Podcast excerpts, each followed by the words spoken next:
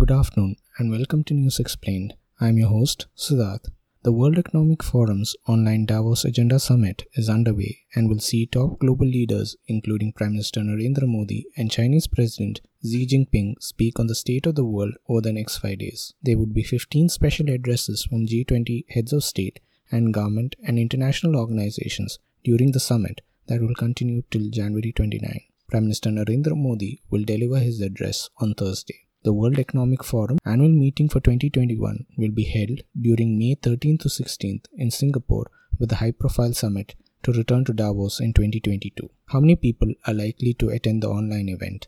The Davos Agenda Summit will see more than 1,000 global leaders including heads of state and government, CEOs and chairmen of big companies, heads of multilateral organizations, and also members of academia, civil society, discuss economic, environmental, social and technological challenges following the COVID-19 pandemic. Major speakers include Christian Lagarde, Bill Gates, Puneet Ranjan of Deloitte, Al Gore, Ishan Tharoor, Katie Ram Rao and many others. Indian speakers at the Davos Agenda Summit include Agriculture Minister Narendra Singh Tomar, Health Minister Harshvardhan and Petroleum and Steel Minister Dharmendra Pradhan, as also business leaders such as Anand Mahindra, Salil Parekh and Shobhana Kamineni would be others speaking at the summit. The World Economic Forum Davos Summit was the last major global event that took place before the entire world got locked down due to the COVID-19 pandemic. What are the objectives of the summit? According to the World Economic Forum, the conclusions from the Davos Agenda Week will feed into the task forces working on global issues for the upcoming special annual meeting in Singapore.